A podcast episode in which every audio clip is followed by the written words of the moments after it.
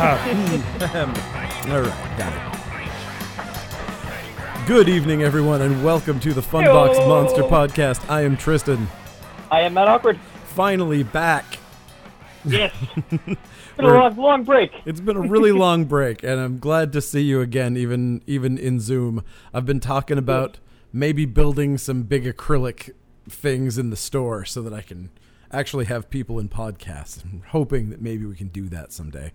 That'd be awesome. Yeah, I think it would be pretty cool. So if I can ever figure out how to do some sort of isolation thing, we're going to be all over it. And this will be a lot easier than this. Yeah. So, yeah. But today we're doing a very special movie, yet again, kind of breaking out of our normal doing some absurd movies that are, not normal fare. We're doing Pieces, which is kind of a genre mainstay, I think. This was actually crazy to tell you, first time watch for me to do this podcast. I'd never seen it. No. Oh my God. That is really. Here's my horror card. Yeah. Turning this in.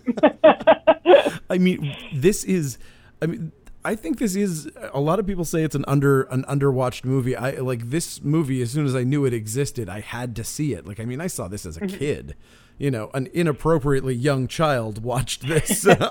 And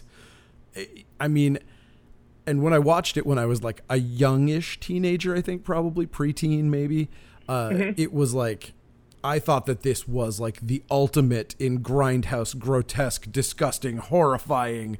This is the dirtiest, raunchiest, most awful thing that's ever been committed to film. Who could do such a thing? And watching it as an adult, I'm like, was this a comedy? There are definitely some comedy to it. It's fascinating. So it's funny that we're watching this. Maybe it's just because of the juxtaposition, but Michelle and I, for some fucking weird reason, have wound up watching Frankie and Annette movies over the last couple of days. Maybe it's because we haven't been able to take a vacation, and so we're like, watch something with a beach in it. It'll make us feel like we're okay and out vacationing somewhere. But holy shit, this movie plays like a Frankie and Annette movie where it's like, there'll be a little like, all right, we're going to be talking about our plot and here's the mystery and all the stuff that's going on. And then we're going to cut to the hallway and somebody's going to make a funny joke. And then we're going to go back here and then something else. All the little wacky vignettes that happen, it's so much like it happens in like Beach Blanket Bingo or one of those movies where they'll, oh, a wild bikini, how do you stuff that? I don't know, I got up near whatever. Some dumb joke happens. And in this one, it's like, I'm going to go over and I'm going to talk to the teacher about my boobs and see if he can tell that I'm trying to come on to him. Oops, Kung Fu Professor, hello. Oh my God, that thing. This movie is magic. This is one of those gifts to cinema that like for genre fans, it's just like, there's no reason for any of this thing to exist. It is absolutely just beyond bonkers. I'm bummed because the drive-in here actually played it a couple weeks ago. They're doing it again this Saturday for some reason. Wait, they're doing Pieces again? Again. Holy shit. I don't know why. That guy who's out there is killing it. He did Basket Case. We've been like, been very lucky to have this guy at for our drive-in.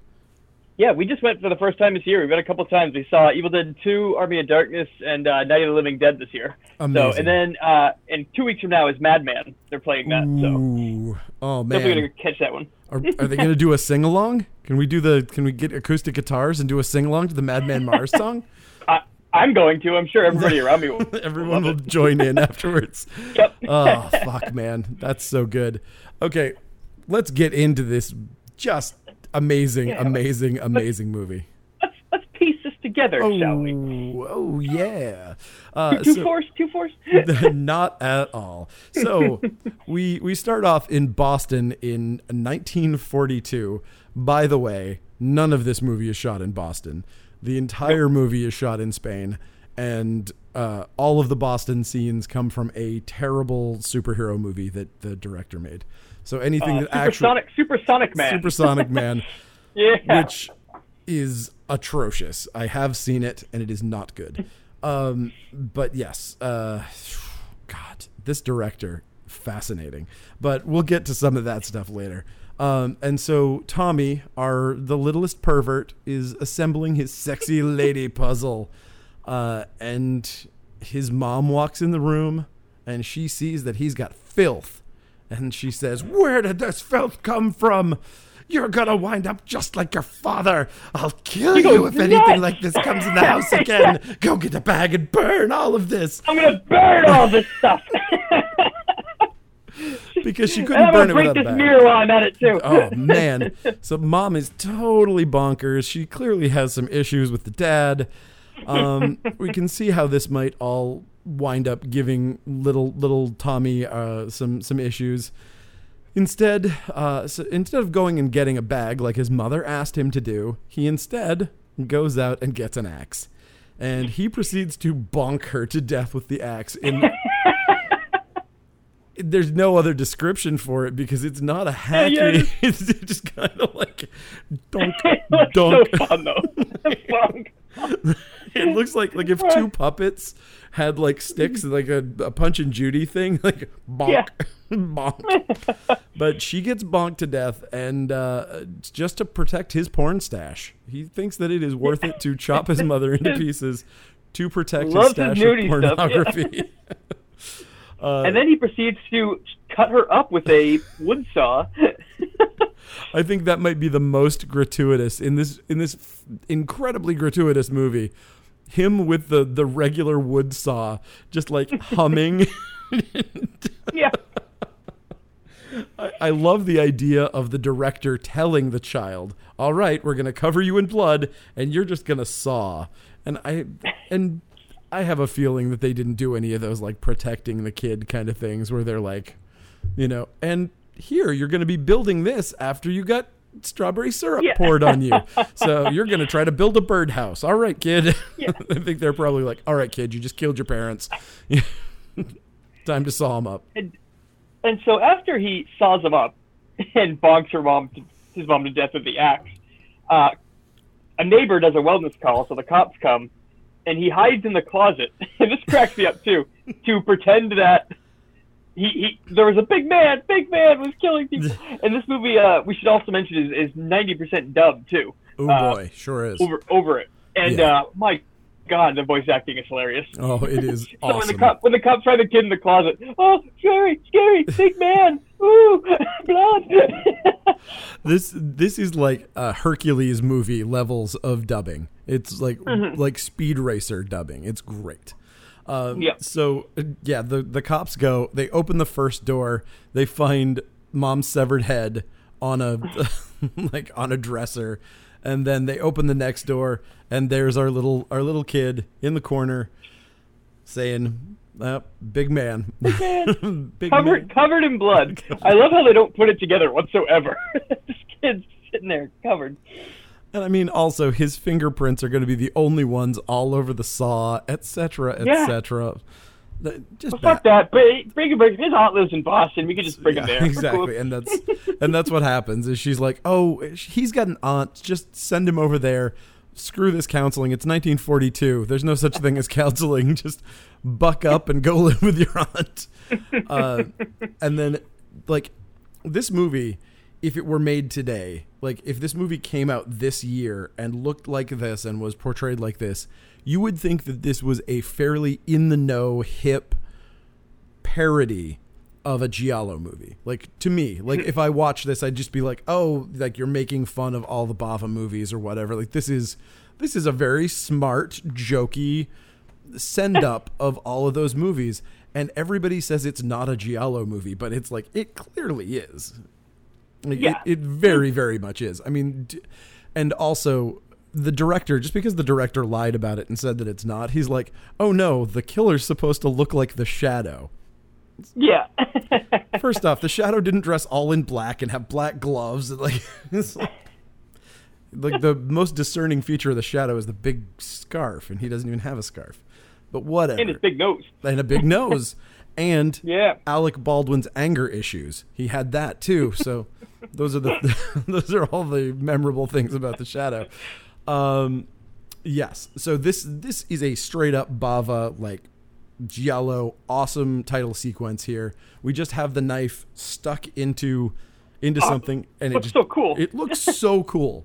This, yep. I mean, and everything about this really leads you to believe that this movie is going to be, I mean, all the production stuff and all the things that you see before watching this movie, you're like, I am in for something that's going to traumatize me.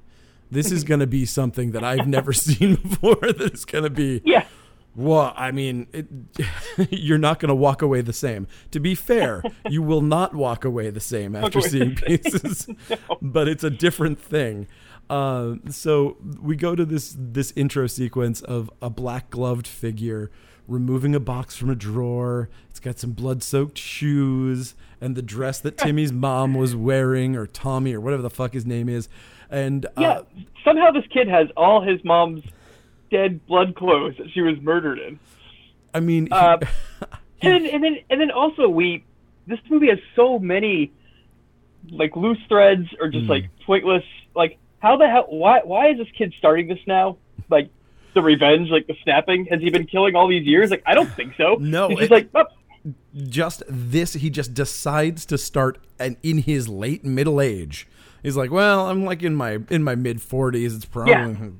It's about time I start murdering people. Well, it's been 40 years. Time to start murdering people and put a Frankenstein lady together in my closet.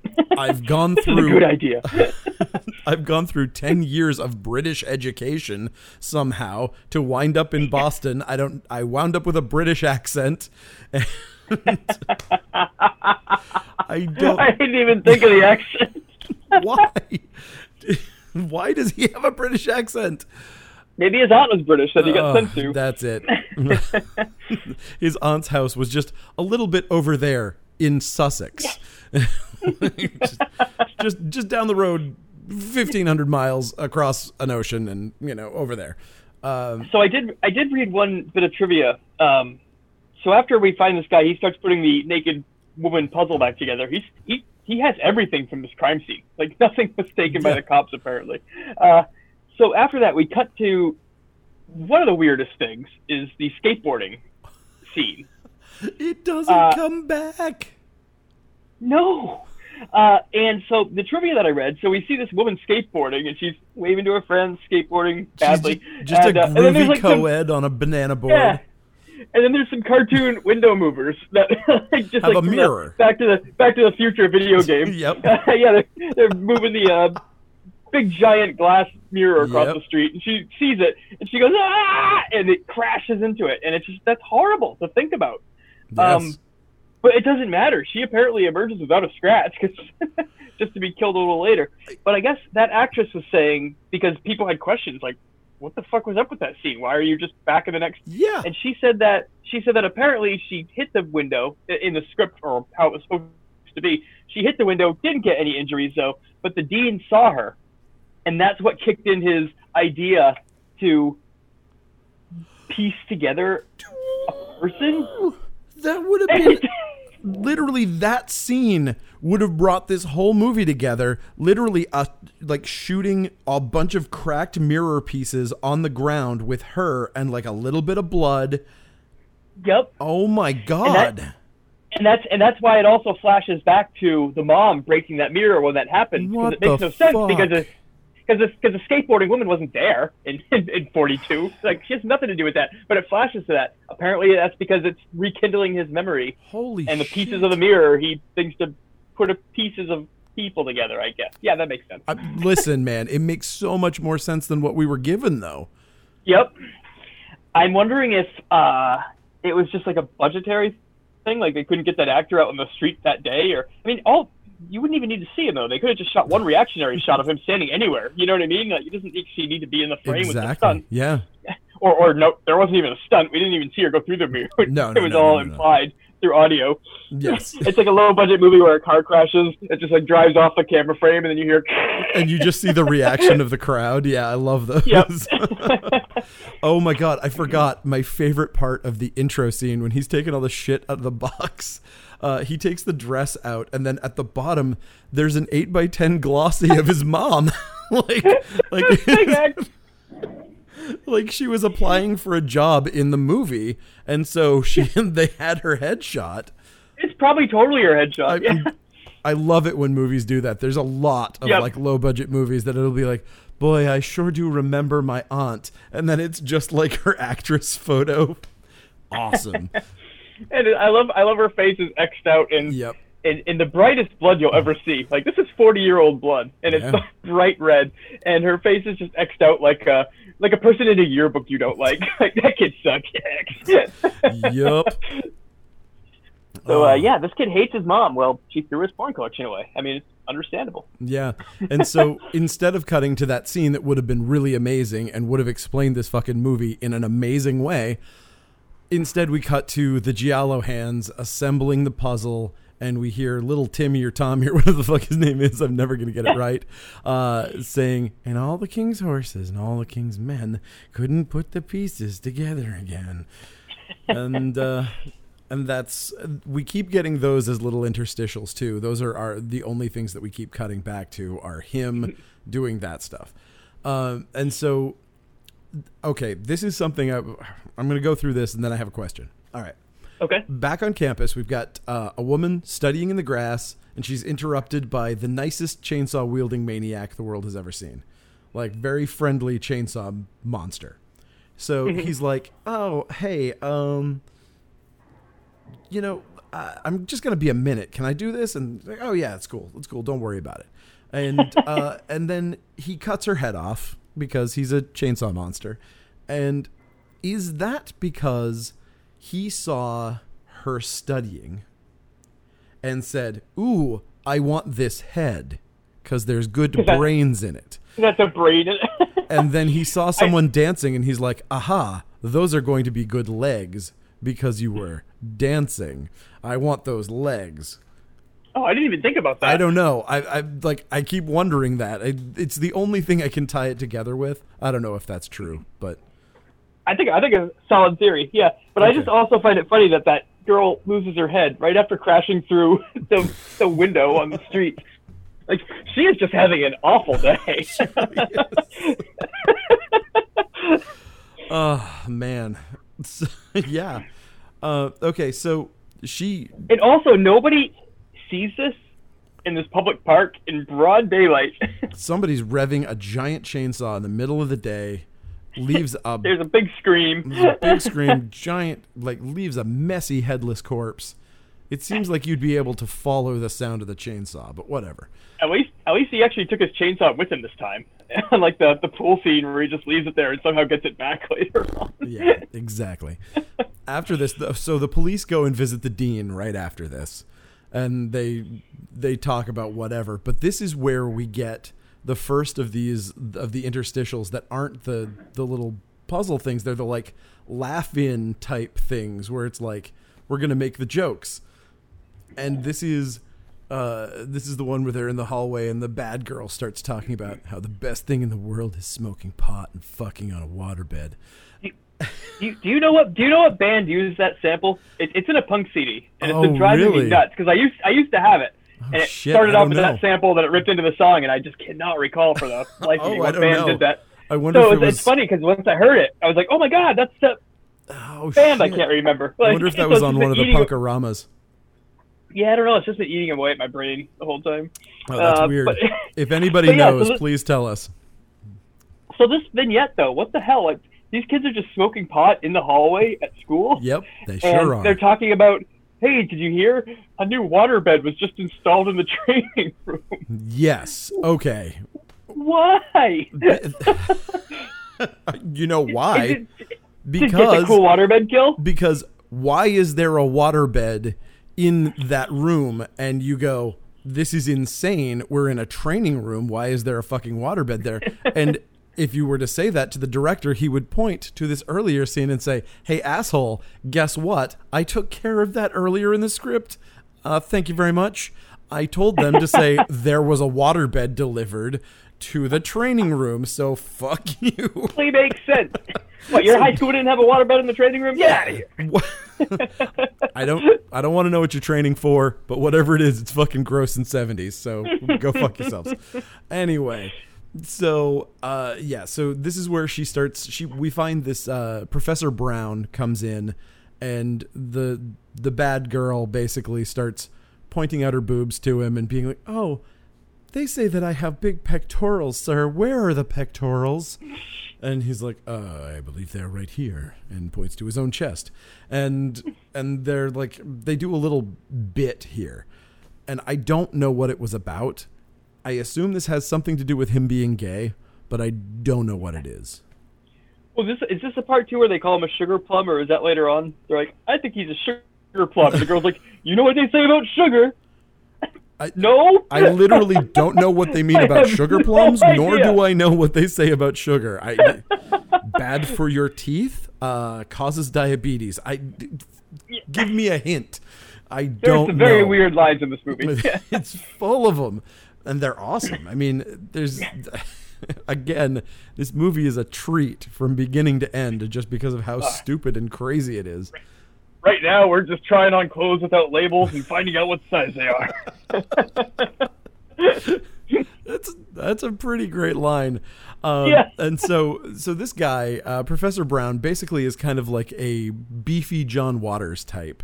He's got kind of like a weird mustache and yeah, so he comes in. He's an anthropology professor and also a go-to guy on body parts, I guess, because he teaches anatomy. I mean, since everyone has either seen this movie or is listening to this podcast without any intention of seeing the movie, we can spoil the whole fucking movie here, of course. Oh, yeah. Oh, are we gonna? I mean, of course we're going to eventually. But the deal here is that he's a red herring. He is. Like, well, I got that.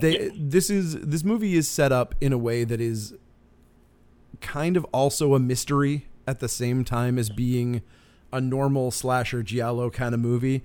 It's like it is also a mystery movie, and so they're constantly putting out these people who are very guilty looking for one reason or another. You know, you have the guy who played Bluto in Popeye being the crazy, a gigantic gardener with a creepy face all the time, and it's on.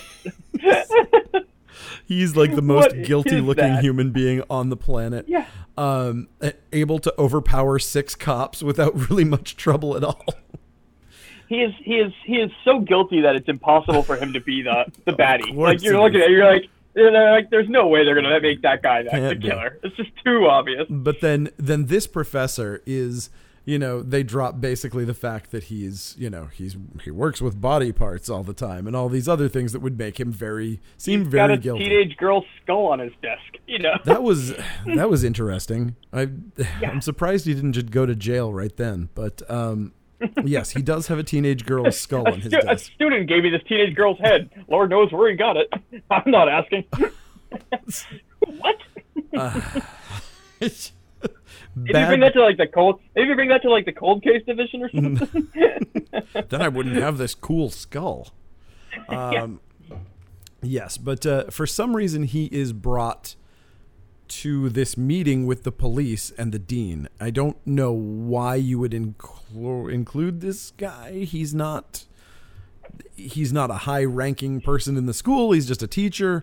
I don't know what the point is. I think it's just to make him make faces like he looks guilty.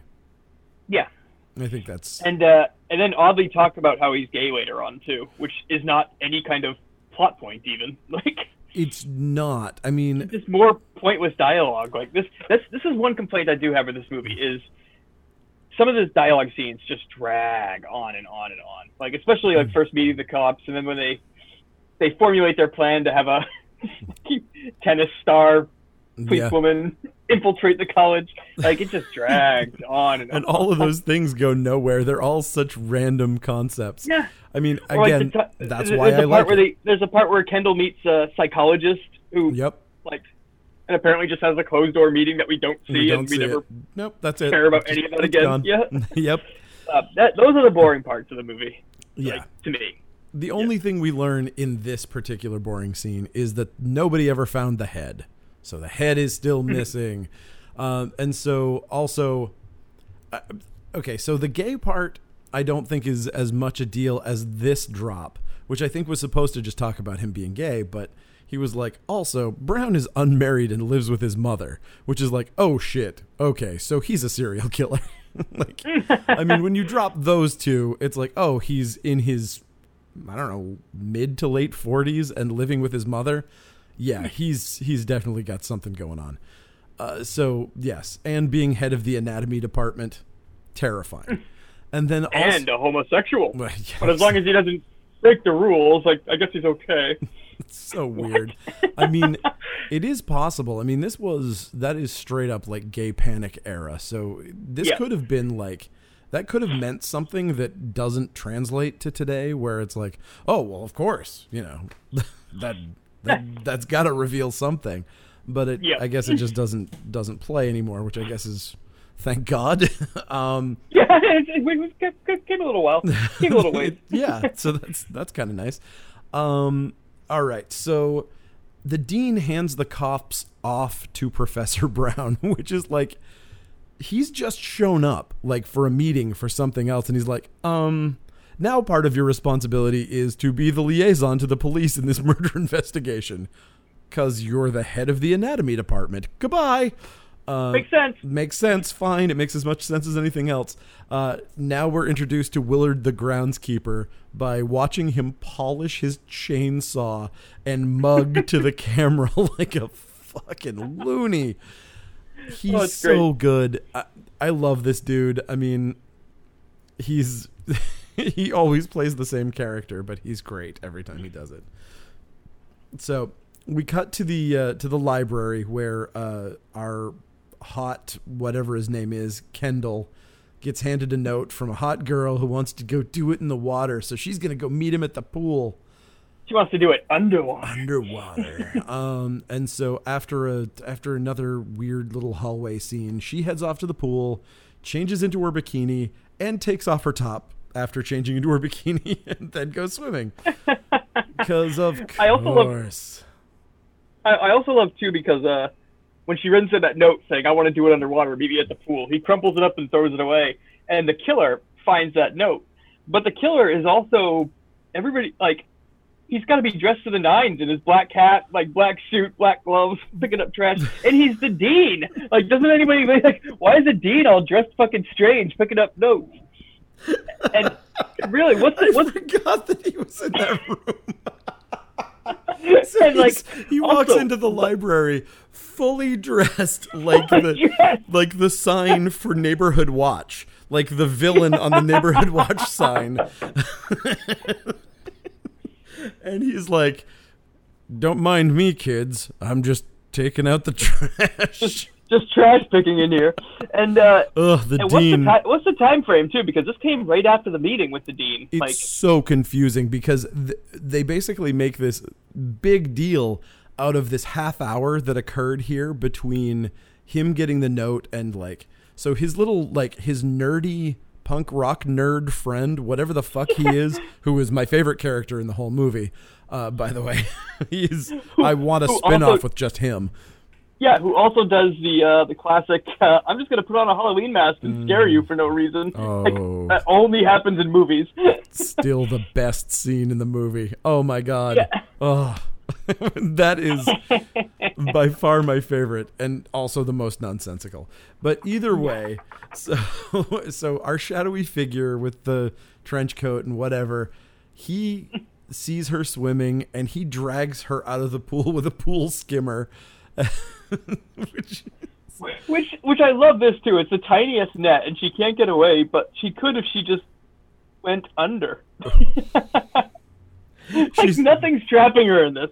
She's like a very physically fit woman who's like, and this dude is in his late 40s. It's like, I think you can overpower him. This dude, the guy who plays the dean, I realized that without his British accent, I think that's why they gave him a British accent. If you look at him without the British accent, he looks like a Richard Nixon impersonator, which was killing me about halfway through. So, yes. So she gets dragged with a pool skimmer, even though she could just push it away from herself. She allows herself to be dragged out of the pool and dismembered by the same chainsaw that cut the girl's head off before. Yep. And then after we stare at her boobs forever. Right. This movie, like, let's no bones about it. It's just totally look at boobs, and then this person gets killed. Here's some boring dialogue until you get to see boobs again. Also, sad fact that I was reading about this is I guess it was shot in the wintertime, and that pool was not heated, and that woman almost died from hypothermia from swimming in that water. Yeah, that's I gotta give her incredible props, because I read that, then watched the scene, and you know, if you do like a polar dip or something, your face lights up. You're like, oh my god, it's so freaking cold. Yeah. Like, you can't tell that water is cold with her in it. Yeah. And that's ballsy to jump in there too. Like, she sells it. Yeah, absolutely. That was yeah, that's a bummer. I hate that stuff. But she got through it amazingly. So Kendall's now showing up, the guy that got the sex note, and he's like on his way there, and at the same time he's showing up, the villain is dragging a sack of body parts to the freezer. So this woman was very slight. Okay, this was a small woman, and then there was a pile of body parts that was left behind that was considerable. It looked like a full body, and then it also looked like a full body that he was dragging off. Yeah, I never thought of that. And he only took her torso, too. Yeah. He left every other part, yeah. It looked like he was dragging an awful lot more than that, but there you go. Who knows? Maybe it got waterlogged, so it swelled up a bit. Yeah. And what is this freezer? That, like... Does nobody else on the campus use this freezer at all? Honestly, this is a dean's body part freezer. No admittance. This is where the dean keeps his fudgicles. No one else may enter the dean's fudgicle freezer. I don't know. I mean, is it even on campus? Is my next question. I mean, is that behind his bookcase at his house? You don't ever get enough information in this movie to know where anything lives. Or why it's there, or fucking anything. They are not going to tell you. So not fleshed out. Yeah, no, we're not allowed to know. So I almost wonder if that was even a conversation. So director, where is this freezer? Who cares? It's somewhere. Shut up. It's somewhere. Shut up. People are going to be distracted by boobs. Yeah. So our big, insane, huge gardener finds his chainsaw next to the pool, covered in blood, and then he's like, I gotta get my fingerprints on this, and so he touches it a whole bunch, and the cops. No, he just puts his hand on the handle. Yeah. I don't think he noticed that it was bloody at first. That's I think he just did that. True. Then he was like, oh. So then, then the cops. What is up with this? Bust in, and I don't know, man. He hasn't put his hands up or anything. He just like, let's fight. Yep. And it's like a giant WWE match here. I mean, even Kendall's coming in with a 2x4 and smashing that into him. Honestly, I think if you have a dude with his physicality, it's you kind of want to see what he can do, and I think in this scene it really shows what this dude can do. Like you watch him fighting, and you're like, you know, you see a dude like that, and you're like, oh, you know, he's big, but what is it? And then, like, you watch him grab that one cop and push him up against the wall like he was a cardboard cutout of a person. It was like, oh, shit, this guy could take you apart. That was pretty great. I enjoyed that. But, I think it's really just to show what a threat he is. Because he takes out those 6 cops really, really handily. Yeah, I like too later on where they're like, we can't hold him. We just can't find enough evidence on him. Or maybe you could hold him for beating assaulting the shit out of like a ton of cops. Yeah, that's not illegal in Italy or Spain or wherever they are. But as we learn later on, they're in Boston. That's not illegal. You can karate fight a cop and then just blame it on some bad food and run away into the night without consequence. You sure can. Oh my God. All right. Oh, Boston in the 80s.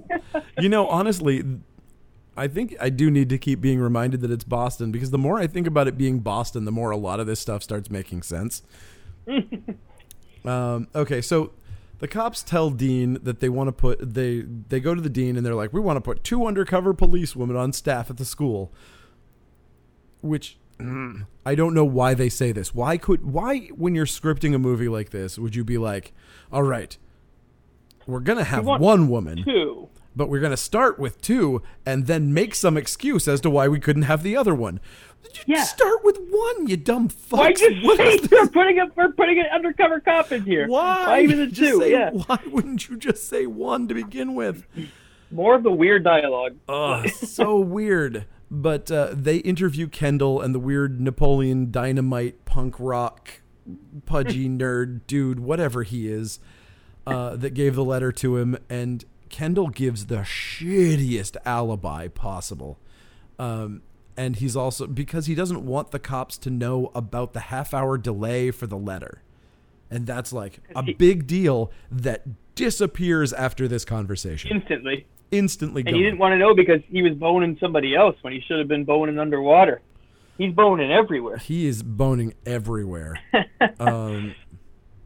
So now we cut to the really weird aerobics ballet class that's listening to this amazing new wave song that sounds like something like a B cut from Neil Young's Trans record or something. Very. It sounds like a Muzak version of Funky Town. Yes, it does. So one of the students has to go off to use the John, which such unnatural dialogue. I enjoyed seeing like someone dressed as for a ballet class. Go, I gotta go use the can. Again, it's Boston. Damn it! She should have said, "I gotta go take a wicked crap. I'll be right back." Go for a wicked piss up. Be right back, Bob. So she leaves. After we spend a good 3 or 4 minutes just watching aerobics girls do their thing. Again, the padding in this movie is absurd. It sure is. She's like, yeah, I gotta go use the John, which is apparently a mile away and through 8 different hallways to get there. It sure is. Dance class gonna be done by the time she gets back. And there was already a dancer in the can when she gets there, which is even weirder. Which surprises her, and then goes back into the bathroom with her. Like, what? You were just leaving the bathroom. The weirdest thing. Okay, and so they both go to the bathroom together, and then we cut to the cops taking Kendall to see the psychologist, and they're like, he's a serial killer profiler. Cut. Yeah, and goes never hear about it again. This character's gone. This notion is out of our heads. Forget it. It never happened. Yep. Okay. They decide on their lady cop, who it turns out in her off time happens to be one of the world's highest ranking tennis pros. You know, she does her 9-hour days at the police station. Then she goes, plays Wimbledon, you know, because fuck it, why not? She is so famous that this random dude is like, holy fuck, you're that tennis player. Can you imagine how famous a tennis player you have to be before some rando recognizes you on the street? Yeah. Real fucking famous. And also, why would you put an easily recognizable famous person undercover? There's a couple of things about that. So I kind of get the idea that it's like she can blend in by being like, I'm a professional tennis player. I'm here because your tennis team wanted me to come in and coach, and this is like a special thing that I'm going to do. Sure, that's a really good cover, you know, because no one would expect that.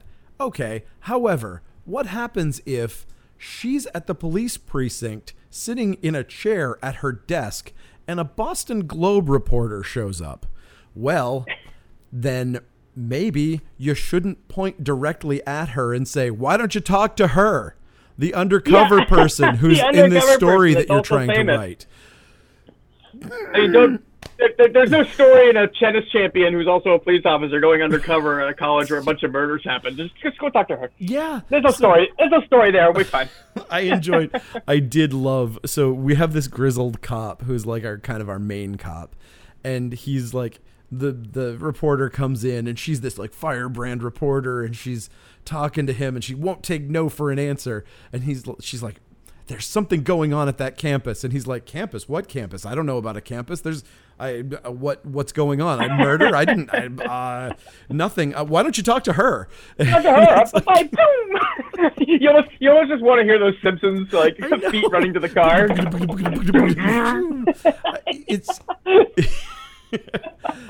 This movie was not written as a comedy, but that is so like it's like a sitcom. Like that whole scene could have been done with Urkel in it, and it would have not been that weird. But great, again, makes me happy that it exists. Yep. So our undercover tennis cop is participating in some big tennis match. She's already been made by this fucking reporter. She saw the cop at the precinct. Now she's at the school. She's like, the reporter is there at her tennis match at the school. She knows she's a cop. She can't fucking put it together. This reporter does not know what's happening. And so she wins. I just want to say this tennis match is hilarious. If you go back and watch it, both of them, both her and the girl she's playing tennis with, do not look like tennis players at all. This was the first time they had played tennis.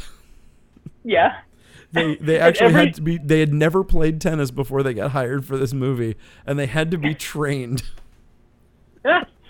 And also, I love every time it cuts to the student, she's always running to the edge of the court, hitting it back, and then it cuts back to her again, and she's running to the edge of the court. She's never just there. She's always running back. Same direction. She's one of the world's greatest tennis players. Of course, she is demolishing this poor kid. So after our undercover tennis cop finishes her match, she wins, and then the beginning of a trope that might be the most annoying thing of this whole movie, the John Philip Sousa marches that play through this fucking film. She wins, and instantly they're like, put on the Philip Sousa. I love it. So fucking weird. And again, I love marching band music, so I'm kind of weird about that. That is kind of odd. But, yeah, so she... I have Philip Sousa CDs in my kitchen. I'm sorry, I mean cassettes. Kitchen's better than car. Yeah. And the Residents covered John Philip Sousa, too, on Stars and... Hank Forever there. Okay, that was cool. That's why I see the connection. They introduced me to the greatness of Sousa. I see. I have terrible flashbacks to John Philip Sousa because when I was working at Kinko's in my training phase, they put me on the wicked late night shift with one dude, one crazy person working in this Kinko's. And he was obsessed with marching bands. And he was like, oh, I'm supposed to be training you for this thing, but I'll give you a treat. You can watch this performance of the USC blah, blah, blah marching corps for the next hour and a half. And I was like, I'd rather watch the Kinko's train. No, you're going to put that on anyway. Okay. Do you mind if I play this music while you watch these sexual harassment videos? John Philip Sousa is great for a sexual harassment video. Oh, shit. Anyway, so the killer pulls out his puzzle and starts putting the bits together. Now, I don't know. This is another thing that I'm probably hoping that this was something that they were doing and they didn't actually do it. Were they trying to say that he was that like, okay, we've got the head and now he puts together the head. Now he's got the arms. Then the arms go on. Oh, they're definitely doing that. Is that what was happening? Because I couldn't. Yeah. I mean, the arms had to be that lady in the elevator, right? Because she was left alive. Well, they were. Yeah, She lost both of them, yeah. Right, because she was alive until the paramedics got there, and then she died of blood loss. So yeah. She was like... That sucks. Yeah. I mean, to be fair, pretty much all of these chainsaw deaths kind of suck. I mean, none of them are ways that I would want to be cut up. Yep. But Okay, so as opposed to all the ways I do want to be cut up. I have two separate lists. This is the oh God. So okay, so one of the dancers from earlier is practicing alone.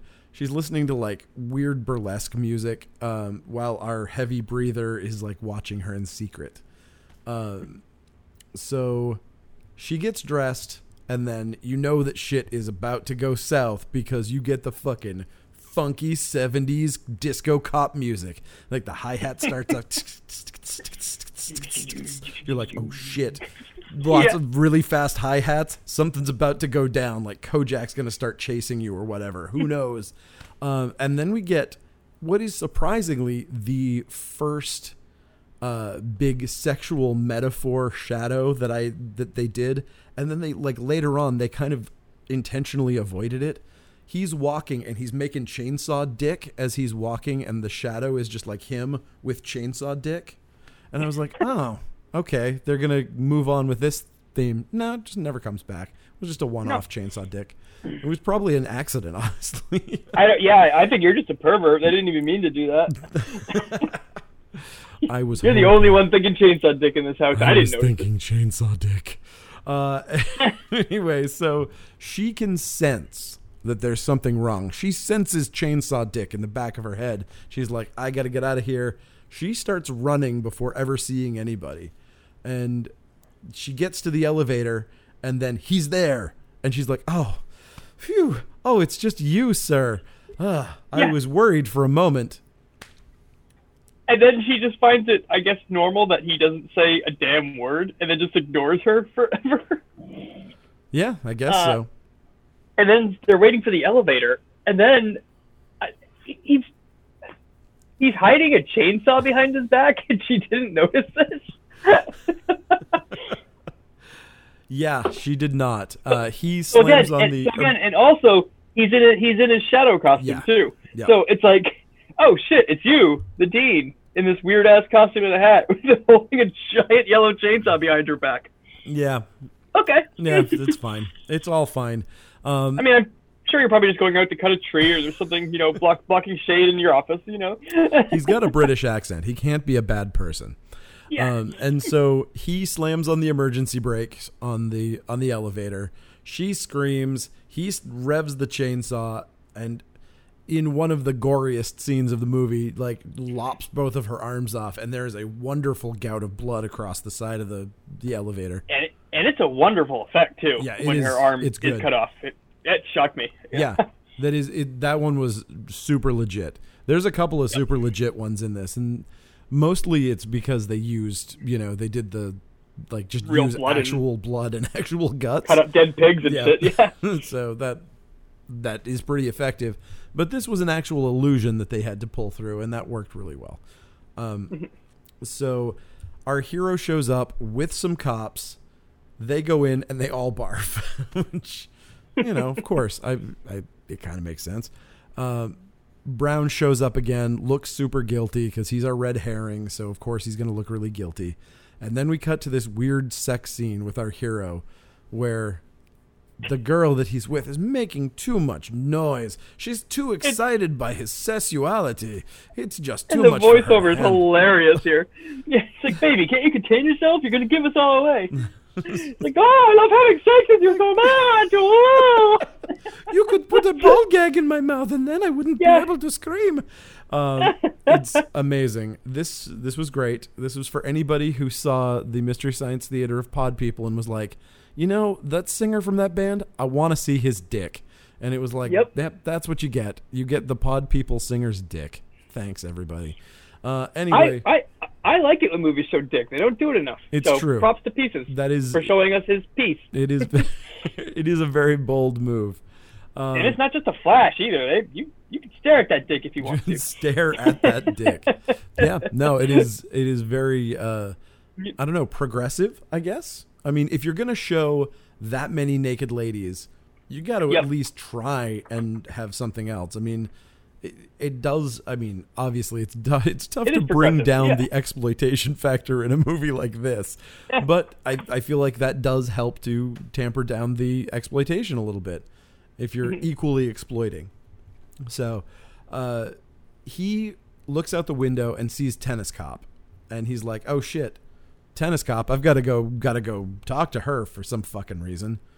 I guess because the cop told him to keep an eye on her because he's a junior cop, I guess. Oh, his like being commissioned as story arc of like, I'm gonna be a cop one day, and him being like they give him like a little junior policeman badge, and they're like, come on, Junior, you're gonna come with us, and we're gonna give you a little toy gun to play with, and it's gonna be fun.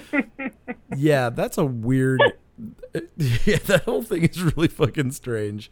But he sees her and he's like, oh, I wasn't supposed to be having sex. Maybe I was supposed to be being her so she doesn't get murdered. You know, that's another thing that cracks me up. Like, he was supposed to be watching her, but he wouldn't have if he just didn't look out the window randomly. Right. I guess. He just randomly happened to see her walking. I mean, I know that this is like being portrayed as like one of those New York Vice stories, but I mean, a Vice story requires backup. Like, she's just like where you would have the female cop dressed as a hooker or whatever. There's somebody strangling prostitutes, and we've got to have our Vice cop out on the beat. And it's like, yeah, but there's no one helping her. She's not like, I don't know. It doesn't really ring true to what they're trying to do. Yeah, true. And the killer was only targeting students too, right? Right. So she's not even the right archetype aside from being woman. Oh, that's true. Yeah. They never killed. Yeah. Oh, yeah. Yeah. This does not work at all. They just saw a bunch of movies and were like, some of this stuff is fun. Let's put it all together. But she's walking down. Throw some things at the wall. Hey, everything's stuck. Everything's cool. Stuck. It's great. Bruce Luh shows up. Sure, why not? We need him. So she walks down this alleyway. We see the chainsaw. We hear his creepy breathing, and you know, in this just the cliche of all cliches that you're ever gonna see in a movie like this. The killer's about to go after her, and he gets thwarted because a kung fu guy comes out of nowhere, beats the crap out of his victim, and so he can't attack her because they're too busy having a kung fu fight. God, how many times are we going to see this same fucking scene? Every fucking movie we cover, we got kung fu guy popping out. Everyone. Whew. So this obviously is the weirdest scene in a slasher movie maybe ever. Yeah. And it is only because the director also directed Bruce Luh movies, and so he was filming one somewhere else and was like, hey, why don't you come in and do a cameo? And so he wrote the most absurd cameo possible, something that doesn't make any sense, because I guess they were just like, same day they just cut the scene and just went, fuck it, now you're here. And I think that's it. And so, so it cracks me up. So he just jumps out, starts kicking and flailing through the air, the cop pulls her gun, he kicks the gun out of her hand. Thank God. Eventually the cop kicks him in the nuts, and he goes down for the count. And that's when Kendall shows up with his dirt bike and says, oh, hey, it's my Kung Fu professor. And he says, I was running and then I was on the ground. Don't know what happened. See ya. Runs off. Must have been some bad chop suey. Bad chop suey. Oh, bad chop suey. Bye. What the yeah. And it's, And they let him go. Like, you were just assaulting a cop. Yeah. You literally kicked the gun out of a cop's hand. And you just go, bad job, silly, bye. And they're cool with that? They just laugh it off like it's just a fun little thing that happens all the time. Yeah. And then I love the cop. She's like, first we got to find my gun. She just bends over and picks it up. Oh, that was quite the chapter in our life, the getting of the gun. Whew, glad that's over. So no harm, no foul on the police assault, and Tennis Cop and Kendall ride off on Kendall's motorcycle, that is running very rich. It is just barfing blue smoke out of the back of it like a fog machine. And they go off and, I don't know, go someplace. Well, they go back to her house, which was supposed to be another sex scene. But apparently the cop did not want to do it. Nice. So they're like, okay, so I guess he could just say bye at the door and then we'll throw his punk friend there for some reason with a mask. That's great. I mean, I'm glad because there did not need to be another sex scene in this movie.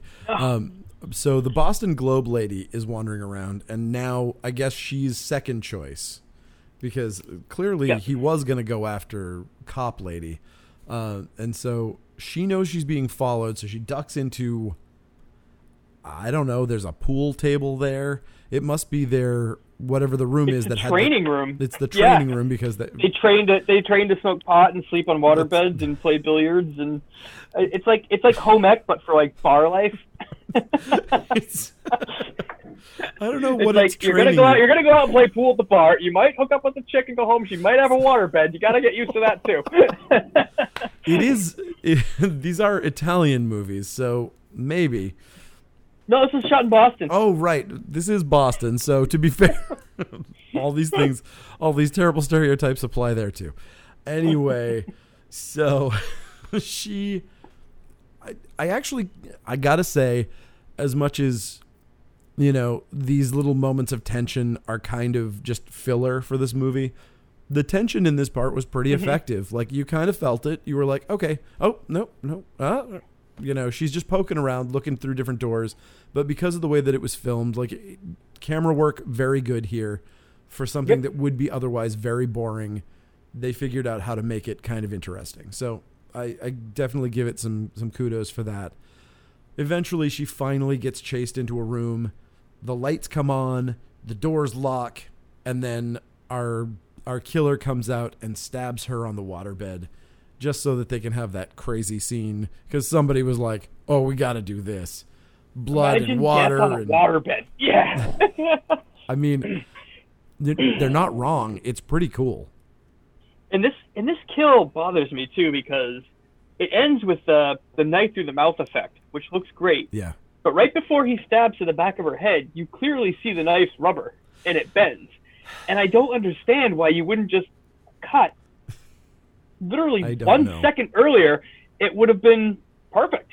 You wouldn't have lost anything. It still would have worked. But no, they kept that bendy knife in there. Yeah. And it took me way the hell out of it. And I'm not usually one to notice quick things like that. And even I was just like, what?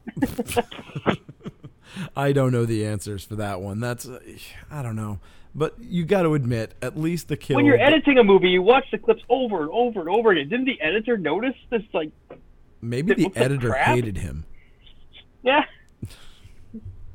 Hey, did you take that bendy knife part out? Yep. Oh, wink. Sure did, dickhead. Sure did, boss. Added more boobs, too. We should be good. Yeah. Oh, shit. Yeah, okay. Made that dance scene 2 extra minutes for you. Yeah. Yeah, and so this is that scene we were talking about before where Kendall goes to the cop's house. He gets shot down. He's like, hey, weren't you making coffee? Sex coffee? Yeah. No, not making coffee. Sex coffee. Bye. Get lost. And sex coffee for you. And I love his Nelson Muntz friend just shows up here. So we get the mask scare, and it's like, oh, he's scary mask. He takes it off, and it's actually his punk rock nerd friend. And he's like, oh, Casanova, and then runs off. What is he doing at Cobb's house? He's literally, he follows him around. I love the idea that he's just Nelson Muntz and he's just like, ha ha. He's just following people around just to laugh at their moments of disgrace. It's got to be another one of those moments in this that just has the director, why is my character here? Who cares? Shut up. Shut up. Shut up in your face. So now we see the murderer's corpse freezer with his most recent victim hanging on a hook. I assume because they couldn't get her boobs in the last scene, they were like, I don't know how we can shoot this, that we're going to get your boobs out. So we're just going to have to hang you on a hook and show your boobs here. So and that's what they do. So she's hanging in the freezer with her boobs out. just for boobs. Now a girl is playing tennis outside, and she's like in the middle of practice, and then really loud John Philip Sousa starts playing, and she's like, okay, fuck this. I do not want to listen to this anymore, and goes in to take a shower. I also love, too, before... Of course she goes to take a shower. I also love, too, when she's playing tennis, we see her take two tennis balls out of her pocket. She takes one out, and she hits it, and she takes another tennis ball out, and she hits it. And well, that's all she has. I'm all out of tennis. Oops. So did she previously have like 20 tennis balls each in the pocket of that tiny hoodie thing she was wearing? Like, she doesn't have a basket or anything. There's no other balls there. That's awesome. I don't know. That's a good question. Yeah, that could have been her entire tennis workout, was hitting those two balls and then going back in. And I don't know if she was going to shut the music off, or she was just like, they made it kind of unclear on this because you thought, but then she just went in and took a shower instead. Like, I think she was just like, well, fuck, I can't concentrate hitting my tennis balls with this music, so I'm out of here for the day. Plus, I'm out of tennis balls. So. Yeah, plus I'm out of tennis balls. A hoodie can only hold 20. But yeah, so she goes in for a super gratuitous shower scene. Super gratuitous. Yep. And she's taking the shower, and the really loud fucking March music is still playing while she's sexy shower, but it's John Philip Sousa playing over my sexy shower. Oh God, I hope she does not have that on her sizzle reel when she's going looking for jobs. I think the Sousa throughout the whole scene works so well. I absolutely love it. And so, I mean, especially when she starts getting chased. So she's like, she goes in, she puts her towel on, whatever. She senses the killer like everybody else seems to. And then she gets chased around, blah, blah, blah, blah, blah. Still so much John Philip Sousa. He's cutting through the door. He's suggestively ramming through the door with the chainsaw. And then finally, like, she pees herself, and then he cuts her in half. And she gets substantially thicker when he decides to cut her in half, which is interesting. Yeah. Because she is a slight little person, and that was clearly a giant pig that got cut there with that thing. But whatever, it's still a cool looking scene. It looked great, yeah. Our big demented groundskeeper comes out, and he's like, and they're like, come on, shut off this fucking music. It's really irritating. Our two main characters come in, and he's like, again, this isn't. Yeah. But this is weird. This is a weird point in the scene, too, because he comes out with a trash bag. Like, he's carrying the body and then sees them, and he's like, oh, shit, I'm going to go put the trash bag back inside. But, like, you weren't doing anything wrong. Like, he's supposed to look guilty, because what if he's the killer? You can't pointlessly look guilty. I mean, you can in this movie. Yep. But this is another moment of this movie where he's like, well, you know, I'm in charge of groundskeeping, not the annoying music thing. But I do have keys to the annoying music room. Okay. Yeah. And earlier in the thing, it was explicitly said that you don't actually work at the school. You are just hired to do a specific job and leave. That once you're done cutting down some trees. He actually made the deal with the secretary, apparently. There we go. That's what he said in the beginning. He was just like, that was a deal I made with your secretary. Yep. What secretary hires groundskeepers? Oh, it's complicated. This is a complicated film. So they do eventually, you know, Kendall finds the corpse, and Bluto shuts off the music, and we're fine. I love the music player. It's like this gigantic IBM supercomputer from the 60s. I mean, it probably was, you know, that's probably what it took to run that music. And he's like, oh, click. It's like, these aren't my keys. Someone else was in here. What's going on? Click. And then shuts it off. It's fine. Kendall found the mutilated corpse. Another thing that goes nowhere. The missing swapped keys. Yep. Yeah. And so we are now at how many murders? Is this 3 or 4? 4? Sure. Something like that. The girl with the head, shoulders, knees, and toes. Pool girl, elevator girl, waterbed girl, tennis girl. So 5. 5 dead. So we have 5 dead, and they still haven't closed the school. No. Okay. All right. There's nothing going on at the school. Just ask her about it. That's impressive. That is like legitimately impressive that you can have 5 chainsaw murders at a school and not close down. I mean, I remember getting like 5 inches of snow and getting to have the day off. Yeah. So I'm impressed that Boston can have 5 chainsaw murders at one of their schools, and you know it doesn't. That's no namby-pamby university. Yeah, they're fucking tough. Damn. Get hard or go home at BU. So we have another weird conversation with the curmudgeon cop and his curmudgeon partner. He calls him up and he's like, all right, we got to get on this thing. We got to know what's going on. He's like, I'm so tired, man. He's like, take some uppers.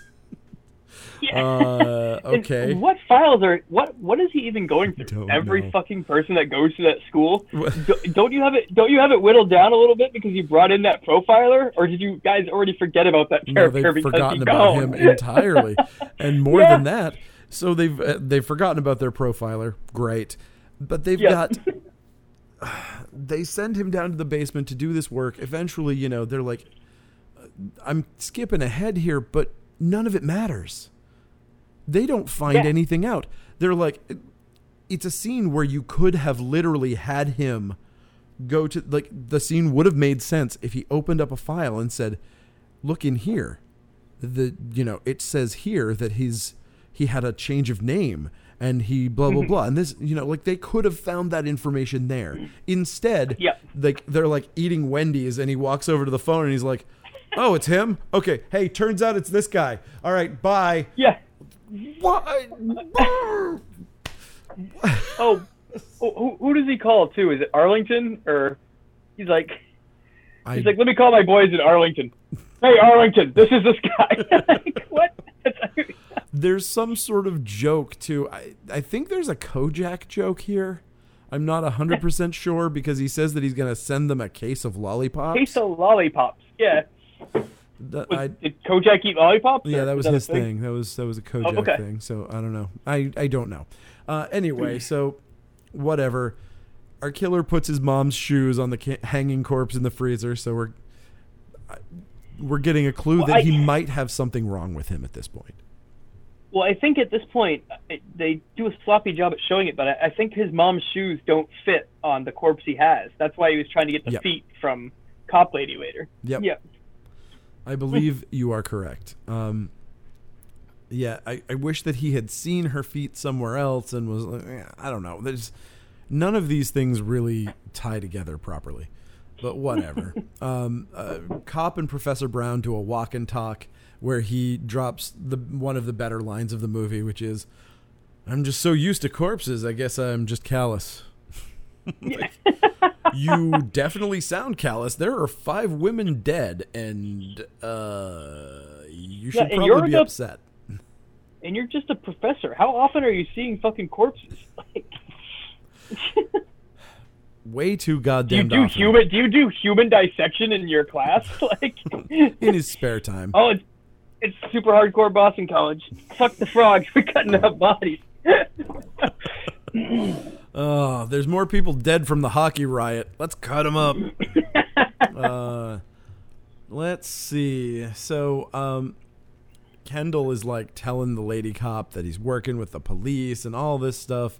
And the police hire him for this important job, even though he has been present at every single death. He has been there. He has been within walking distance. Nori hasn't been present. Class. Yeah. When the hell does this kid go to class? Does he even go to school there? Who knows? Yeah. Who knows? Who cares? He's majoring in boning, clearly. Yep. Casanova 101. Yep. And so now Lady Cop goes to visit the dean. And why? Honestly, can you answer me this one? I can't. I don't have any. There's no reason for her to do this. I don't know what she has to talk to him about. Like... I don't know. She was just looking for some of that. She didn't know that he was the guy. Or, some of that sweet but she's like, instant coffee. When's he getting back from Arlington, I guess? No. I think he says that's where he goes to. He's like, he goes to Arlington on the 1st of every month. something like that. I don't know. It makes probably because his dad was in the Air Force in 1942, so he probably died in war. Yes. That makes sense. Yes, Arlen. Yes, got it. Yep, you're right. Okay, that makes sense. Ah, everything in this movie makes sense. Nice, good job. Yeah, that would definitely be the reason. Okay, call me the cinema sleuth. So he goes out into the kitchen, makes her some instant coffee with some neurotoxin in it, and hands it back to her. She drinks it down, and she's like, "Oh, this is fucking great. I would like some more poison, please." And so he goes back and gets her a second helping of poison, which Cosby coffee. With Cosby coffee, she enjoys it quite a bit. Yep. And then, so now she's paralyzed. The dean is in any other movie would be telling her his evil plans, but he's just being weird. And he's lustily looking at her feet. So whatever. He grabs some plastic tarp so that they don't make a mess. And Kendall and the cops arrive simultaneously. You know that it's the cops because there's really groovy 70s cop music. They walk up the stairs way too slow for an emergency like this. And then we go totally crazy Italian horror. Like, the soundtrack just goes bonkers. It's like it started out with so many little Waka Chickas. And then as they go up the stairs, it starts adding an extra organ, and it gets like goblin-y and crazy and awesome. This is that part of the music is so good. Yeah. Really, really, really like that. And so they get in, they bust in the door. They find her on the couch, but the dean is missing. And she's sitting on the couch, darting her eyes at the curtains, and everybody's just intentionally being oblivious. There's no other explanation. Maybe she's symbolizing that you should try to get her on her feet and walk her around the room. Maybe that's literally the last thing you should be doing. Yeah. And so they're too fucking stupid for this. Kendall's like getting her up and trying to walk her around, but then the dean comes out from behind the curtain with a knife, almost stabs him, but he drops her just in time to avoid being stabbed. He just flat out drops her like a sack of potatoes. Yeah. Just like, well, sorry. And he does. Hope that drug makes you not feel pain too. Yeah, let's hope. Don't worry. Ask the other cop. He's an expert in it. So they've, he's wrestling, blah, blah, blah. For some reason, this middle-aged, dean is, almost stabbing this young, healthy dude. I'm not really seeing it, but whatever. Yep. He almost gets the better of him, but the cops walk in at just the right moment and shoot him in the head. Full-on forehead shot. With zero hesitation. He, walks around the corner. He's like, oh, shit, headshot. No, a freeze or get off him or nothing. It's just like, oh, man. No. And it's a surprise, too, for me because they took out the killer always gets back up in these movies. Yeah. They don't do, a chest shot where he can get up later. They just straight take the killer out in a second. That's because they were saving that for something else. They diverted that expectation and then came back with a 20 times weirder choice. 100 times weirder choice. But this is that scene I was just mentioning where I was like, the cop knows what's up. So they're like, how is Mary doing? And the police officer says, she'll be fine. Now, you don't know what she was given. You don't know what dose she was given. You don't know shit, dude. She'll be fine. She'll be drugged. Fine. At least call an ambulance. I mean, I know you're clearly an expert in unnamed mystery drugs that are in brown bottles with no labels, but maybe just to be safe, let's get an actual doctor in here to see if she's going to be okay. Nah, she's going to be good. Oh, did you notice the ambulance? I'm pretty sure the ambulance was the same truck as the window truck in the beginning of the movie. It looks like they just changed magnet letters on the side of it. I would not be surprised by that. That sounds absolutely feasible. And the only reason I noticed it is because I was just like, I've never seen a bread truck as an ambulance. and then all of a sudden I was like, oh, wait a minute. Right, they had one of those previously. And the ambulance just says Boston Health on it. Like, okay. It's almost like the generic repo man. You may as well just put ambulance on the side. Police, ambulance, yes. Yeah. Awesome. Yep. So they find the jigsaw puzzle and they exchange some bon mots about it. They're like, hey, you join the cops, you'll see all sorts of weird shit like this. I'm ready for anything. And he pushes on the bookcase, which spins around, and the jigsaw corpse falls onto our hero and pins him to the ground. I effing love this scene. Yeah. Where he said, join the force, you'll see all sorts of things. Boom. That got me. I was like, whoa. That was a weird thing to happen. Yep. Absolutely loved that. And they're like, okay, cool. So now she's got a blanket over the corpse. Both corpses are covered. He's like, all right, time to leave. I'm just going to grab my jacket. The corpse reaches its corpse hand up and rips his dick off. What? It mutilates his genitals. I mean, I guess ripping his dick off is a kind version. Well, yeah. First, it scratched down. Imagine how much force. Whoa, she must have razor blade nails through jeans, cutting four through his denim. Cuts his dick in four places, then squeezes it and pops it, basically. Crushes it. You know what? And the movie ends on a screaming still frame of his face. Like, what the fuck? Sarah and I watched this for the first time, and we were both just like, what? We couldn't believe it. I mean, we were cracking up. There are so many moments in this movie that are like that. I mean, theaters, I can't imagine. Can you imagine going to 42nd Street and you're going to one of these shitty theaters and you see this holy shit, Pieces. It's exactly what you think it is the tagline. You're like, oh, such a weird tagline. I fucking love that tagline. But it's you go in and you're looking at this is going to be Chainsaw Massacre times 10. You know, this is I'm about to see the Cannibal Holocaust of chainsaw slasher movies. And then you go in and this shit happens? Yeah. I can't imagine. I heard the reports of people who went to these say that it was riotous. People were just laughing their asses off.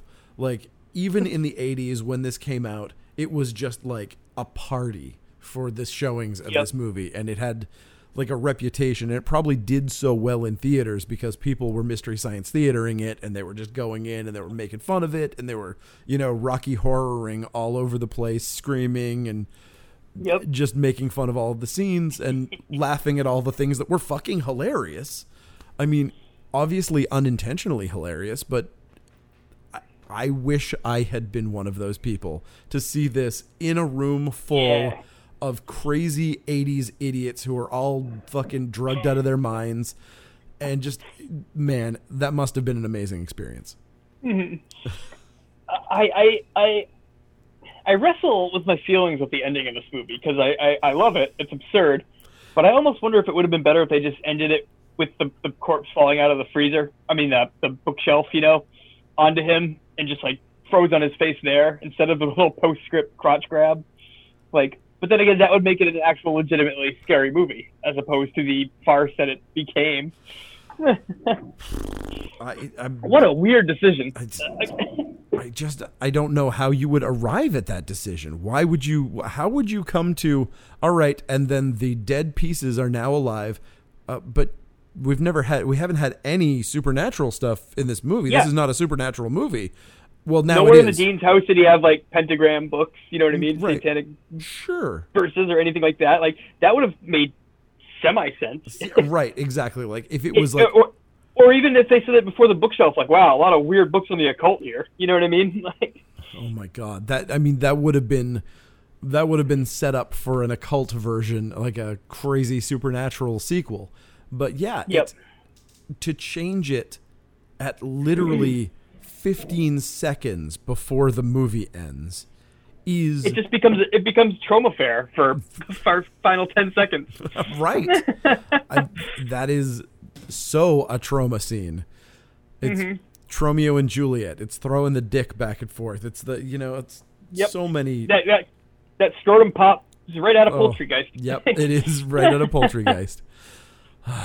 Well, it's still just one of the goddamn best movies ever. Yeah, I loved it. And I'm shocked that I slept on this so long. Yeah, it's I'm amazed. I'm amazed that you... It feels like one of those movies that's unavoidable. Like, it just feels like it's everywhere, and that it's like one... Just everybody talks about it. Oh, it's definitely a movie that I was familiar with its existence. It wasn't like I've never heard of it before. I just had never gotten around to watching it. Well, I mean, and another reason to avoid it is that it's almost like all of the press for it and everything describes it like you're about to see Cannibal Holocaust. Like, you're about to see something that is too far, that's going to push you to a point where you're like, I'm uncomfortable here, where you're watching Hostel, you're watching something that you're like, this isn't something that you're supposed to see. It's going to damage your psyche to watch it. And it's like, no, that's not what this is. This is not a psyche damaging movie at all. Nope. But that's fun. I loved it. Super fun. I'm glad. Strong recommend. Yeah. Strong recommend on this one. Yeah, that's great. I'm so glad that we get to do this, even though, you know, we haven't had any time. That's great. I'm glad that we managed to pull it together. Yep. Awesome. That was super fun. It's good to see you, Matt. Yeah, dude. All right. Well. So, oh, yeah. What? You got something? Oh, nothing. No, okay. I don't actually. No, all right. Oh, I do actually. Be on the lookout. I'm doing a piece with Josh Schaefer from Lunch Meat all about my ridiculous Batman and Robin collection. Awesome. So that's going to be out on his website sometime soon. That's great. So if you're unfamiliar with Lunch Meat, check out Lunch Meat. Yes, good stuff. You should. That's awesome. Sweet. I am very excited about that. Cool. Check that out.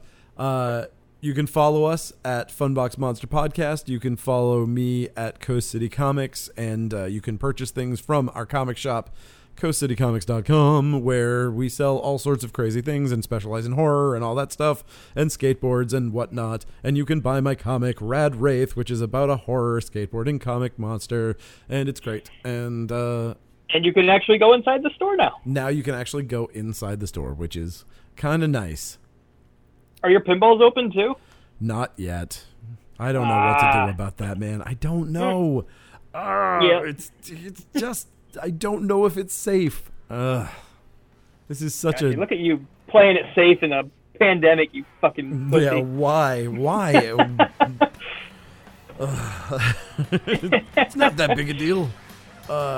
Anyway, cool. Well, thank you guys so much for listening, and thank you, Matt, for being here, and we'll talk to you soon.